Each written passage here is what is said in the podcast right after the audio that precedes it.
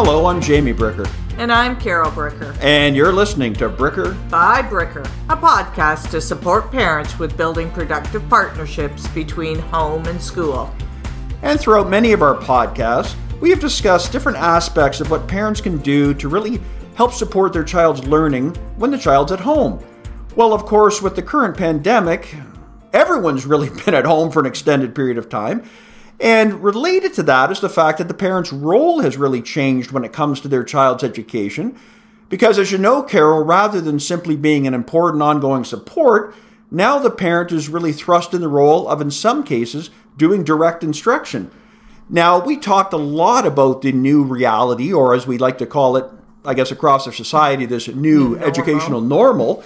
Uh, we really discussed that in quite a bit of depth during our two April podcasts. You're right, and and as we discussed, there's some real advantages to having your child learn at home. And really, when we look at modern education, it really is all about allowing students to to make that connection between what they're they're doing to the real world. So really making that learning to be very very authentic and when we look at it, you know, what could be more authentic than learning at home? And so to kind of tie into this learn at home or, you know, schooling at home kind of premise is today we're really going to look at that project based learning, which is, uh, you know, becoming more and more common in, in various classrooms and kids are exposed to it more and more. But, you know, through project based learning, it really ties into student interest and inquiry and and making those connections to the real world. So it would really be a great approach to use when we're at home and making that uh, that learning very authentic for our kids. Well, so true, Carol. I mean, more than in any other place really in any child's life, the home is just loaded with kind of authentic project possibilities just waiting to really get explored.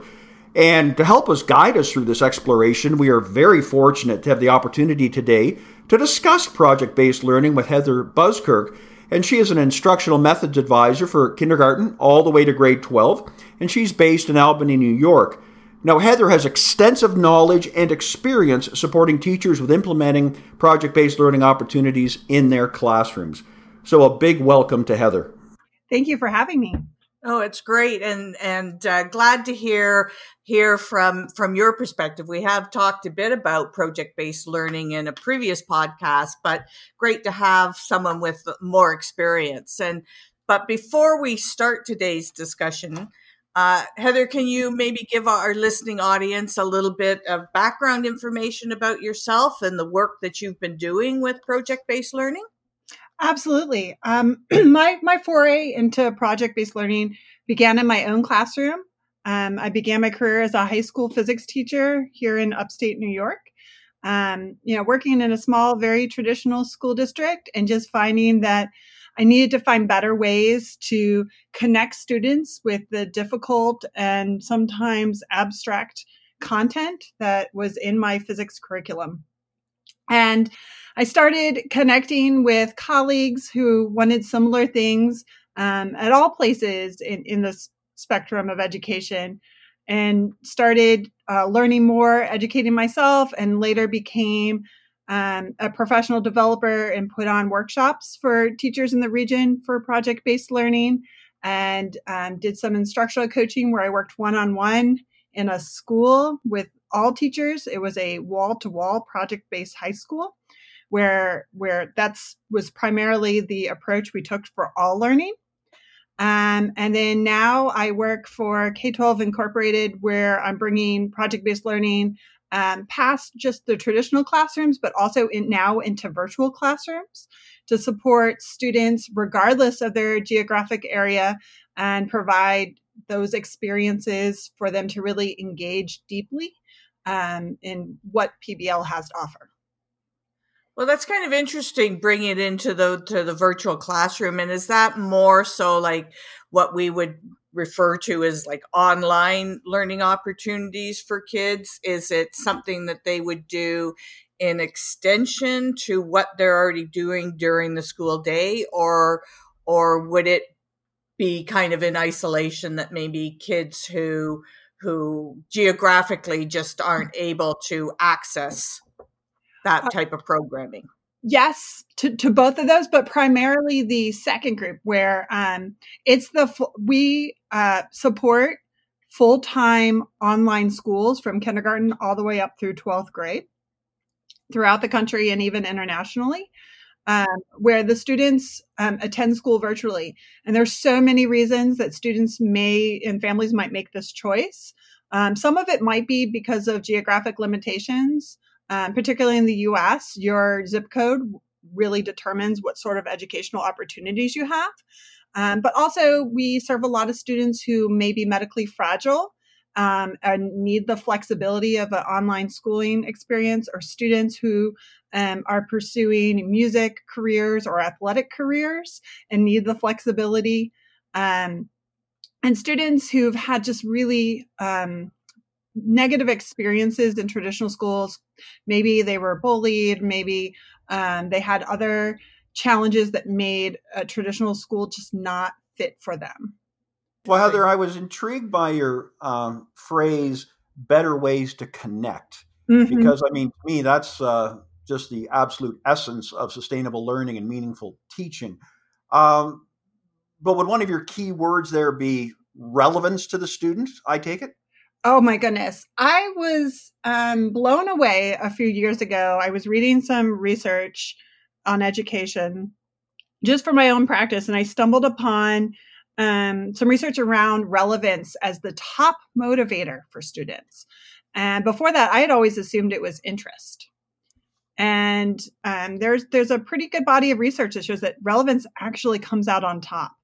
And when students think that work they're doing is meaningful um, for them or for people they know, um, either now or in the immediate future, that is work that students are going to dig into. And when you can get that level of buy in and ownership over their learning, then you can get students to make much bigger learning gains. I think you raise an excellent point that it's got to be seen through the learner's lens. Because as my time as a school administrator, I've gone into, you know, loads of classrooms and some of them had, you know, the kids working on something which was really a, a real quality lesson with some real meaningful meat on the bone, so to speak and yet you could clearly tell it had not connected with the students like it just was not relevant to them. Mm-hmm. yeah i think early in my career i gave a lot of very brilliant and entertaining lectures in physics um, that were brilliant and entertaining to one person in that room. And that, that was that was me and um, really learning yeah, what it takes to make a truly uh, student centric, student centered learning experience and to put the learner and really all learners um, at the center of every decision that I make uh, really was part of my shift to project based learning. Um, and some of the work we I've done um, uh, some school design work. We decided we had one metric for our school, and that was, is this good for kids? Mm-hmm. Yes or no? and that was every decision we made. We ran it through that question first. Talk about the essential question. Yes. Uh, Heather, in our last few podcasts, we've been discussing inquiry learning. And as we're discussing project based learning, it certainly some commonalities are arising. Could you kind of compare and contrast project based to inquiry? Oh, be still my science teacher heart. Um, you know, inquiry is about exploring the world around us, and you know that's one of the biggest tenets of science for all all ages of students. But I know that inquiry has a place in um, all other ways of knowing as well. And inquiry is part of the process in project based learning. Um, the way I view project based learning is that you really launch the learning experience with the project. Um, I don't believe in pre teaching and doing the project at the end as dessert, but the project becomes, it replaces the instructional unit. Mm-hmm. And so you launch students into an interesting challenge or problem that makes them question. And if you can get students asking questions um, of the challenge and of themselves and of the world around them, then you, you've already made it through the biggest hurdle with project based learning. And then much of the process of um, facilitating that learning or supporting that learning is about how do you get students to ask more and better questions? And then how do you help students answer those questions? And so inquiry learning, you know, has a place I would nest it right inside project based learning. So so then if we we look at this project based learning and we look at you know your your supporting teachers and students from K to 12, do you consider that it's equally beneficial for students of all grades? And then also how do we take into account the varying ability levels of students? Because something, you know, for years we've we've all experienced in education is uh, colleagues and so on saying, well, this student or that student, he or she's just not ready. And in this context, they're just not ready to get launched, Heather. Like, what do you do? Right. Um, well, then it's your job to get them ready. I mean, I I firmly believe that project-based learning has a place for all learners. It's not a single instructional approach. It, it's a it makes use of all the best things we know about teaching and about learners. And so it may look different for different learners. Uh, you may need to have more structured and more supported activities for some learners than others. And that may be based on age, that may be based on experience with PBL, that may be um, based on the teacher's experience with, with PBL. Um, so you really have to always design uh, very empathetically with that learner in mind. And so younger children, you know, they they love challenges, they love play. And to me, project based learning um, is play. Uh, it's an act of storytelling, which is kind of was a weird shift for me as a physics teacher to think of myself as a storyteller. But how do I put my student as the hero in their own story? And that might mean that they take on a new role. Um, that might mean that they are pretending to be an engineer to solve a problem. That might mean that they're pretending to be a designer. That might mean that they're pretending to be a musician, depending on what the project is. And as they they pretend and play and assume that role, it really invites students to maybe take some risks that they wouldn't be comfortable in the hat that is themselves, um, and might help them stretch a little bit. It also gets them a chance to try on a career um, if you're you're doing some exploration on careers at any grade level of course that they get to kind of think about you know how does that person in that career make decisions? What kind of decisions do they have to make? What do they have to know? What do they have to do? What does their work feel like? And as they they work and play it's my job as the teacher to facilitate that play. When they are running up against whatever the central conflict is in that story I've got to help them find a way out of it. So, whether it's providing them access to new information or helping them learn and practice a new skill, um, or helping them really dig into and question an understanding that they, they held dear pre- previously, that's my job is to help them um, come out on top every time in the story. Well, I, I like the way that you explained find a way to help them get out of it it wasn't that you were giving them the answer it was that you were providing options or various mm-hmm. ways that they could find their own answer. So i i, I really liked how you worded that.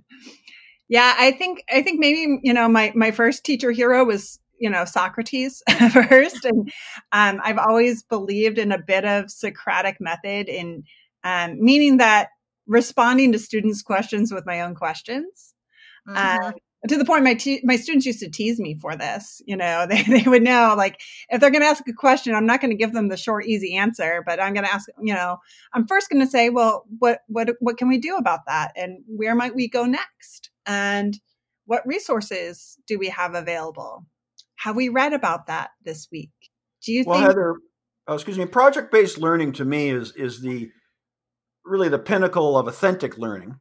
Mm-hmm. and uh, but as I'm kind of spinning around in my mind here, the whole authenticity piece, I'm I'm kind of I'd like some clarity, please, in terms of the degree of autonomy Mm. students would have in choosing the, the theme or topic of their given project. Like you talk about the teacher's role as helping them kind of develop their story, but but who's creating the narrative to begin with? And does that kind of amount of student autonomy in choosing the, the topic, does that vary from the, you know, from the kindergarten kids all the way up to your high school kids? I'm sure there's a, a big difference. Yeah, I don't know that the varying happens by age so much as it happens by what you're you're teaching, what your curriculum is that you're working with. Because um, at the end of the day, as a classroom teacher, I'm responsible for a set of standards or a curriculum um, that I need to help students um, learn. And so it's not a complete free for all. So a lot of times I'm framing a challenge and then finding ways to give students voice and choice within that scenario. So I might set it up. Eh, excuse me, but the, but the curriculum is providing obviously the framework. Right. Well, the curriculum is what inspires um, the project. So when I come up with a project or plan out a project, the first place I always start is the standards, the learning standards. And I try to think through where do these standards play in the real world? um, you know they they didn't just originate on the page they came from somewhere. Why why is this what we value for our, our learners right now at this age? Why do they need to know this? Who uses this? Who does this? Um, and then try and come up with a way to build out a project that's fun and engaging and at least feels authentic. Um, often, often you may develop um, scenarios for projects where they might be doing work for you know a fictitious client. Um, you know if they're they're doing some early design work or you know maybe it's um, someone in the school you know they're they're redesigning a flyer for the um, school open house event or something of that nature. Um, but just to kind of frame it out and to really guide them where they need to go uh, I think about breadcrumbing, like Hans, the Hansel and Gretel story, like placing breadcrumbs that the students are going to have to pick up. That's going to lead them to where they need to go without. Oh, a great analogy. That's a great analogy. Yeah, I can't. I can't take responsibility. I, I, that's one that I've heard many times in kind of the PBL circles, but it's one that's um, really evocative for me and really um, hits home when I think about how I'm going to plan and design learning. Well, and of course we can all relate to it so easily. That that's I love that. But but thank you very much for clarifying that, Heather, because I just wanted to make sure that parents weren't were kind of clear that the the the theme or topic for the given projects were mm-hmm. obviously like selected from within parameters. Mm-hmm. Yeah, there's kind of a misconception that project based learning is a free for all, that you mm-hmm. Hope that students are just going to figure it out. I mean, that's a misconception with inquiry learning, I believe, yeah. as well. Um, yes. It's, I think, in smoke and mirrors sometimes that you voice student voice and choice is really important, but sometimes the illusion of voice and choice is just as useful. And mm-hmm. so, giving student forced choice, forced choices as they work through um, may really help them stay engaged and take ownership, but also get them where you need to go. Um, as the mom of a kindergartner, and a y- younger toddler, it's the uh, choice of do you want to put on your pajamas first or brush your teeth first? Um, it's going to be much less of a battle with either of them if I ask them that than telling them which to do first. But at the end of the day, they're still getting ready for bed the way I need them to. And so, um, you know, and asking, finding the ways that students might make choices about how they share their information, if they're um, doing a project or do they want to be creating a presentation or a skit? Do they want to create um, a piece of art for this? If it's appropriate, then I try to give them choices that way too. No, no, that and that's great. So you know, you you alluded to the the misconception of of it being a mm-hmm. free for all. So when we mm-hmm. look at the classroom and what's happening in the mm-hmm. classroom, you know, what are the different things that the teacher is doing during the the learning time the the during the project and you know are there opportunities and times where there the teacher's actually engaged in some explicit teaching of material Yeah, in project based learning, all the instruction is in service to what do students need to know in that project. Um, so, um, an example I like from my own uh, experience was uh, to learn about sound and waves in physics. I had my students design and build their own musical instruments. And mm-hmm. so I gave them that challenge, and um, they needed to know if they were going to make a guitar, where to put the frets for the guitar, or if they were going to make a little flute or recorder, where they were going to drill the holes. And so once I kind of got them to identify that question, then I could say, okay, well, you know, here's a reading or let me give you a quick little lesson to talk about the wave equation.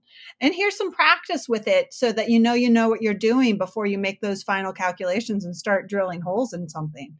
Um, so my role is really that facilitator and coach of the learning in project based learning.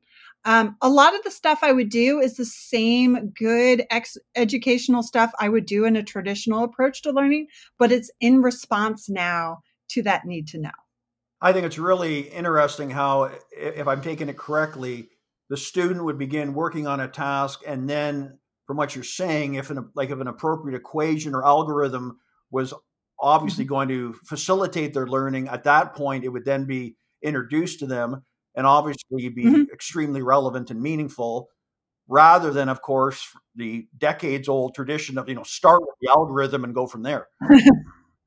Yes, absolutely. Uh, if I could get students to ask me to teach them an equation or to um, provide a lab experience, uh, like an experiment for them, then I knew I had really done a nice job on my breadcrumbing. Well that, that was always a big win. Yes. And so, how, as a teacher, then are you monitoring where the students are, either as a group, small group, individually? As they're working through their their project.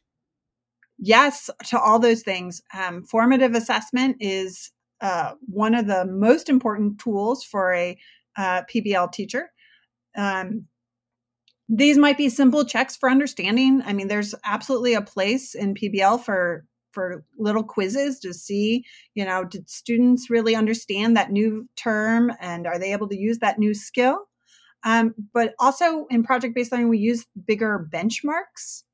So if the, I'm going to draw an analogy here. If the project is building a house, you don't wait until the house is built to make sure that it's safe mm-hmm. for people to occupy it. Hopefully not. Hopefully not. Although in our news the other day, we did have a house that toppled over mid construction oh, no. in the wind. So, so maybe they were oh. waiting till the end.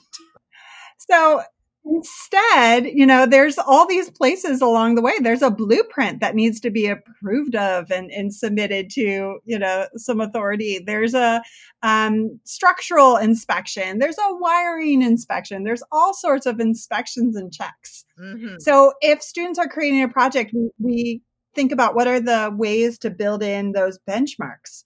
Um, so let's say our students are creating a video, uh, maybe a, a, public service announcement video. Well, maybe an early benchmark might be um, just a concept um, that they pitch to their teacher.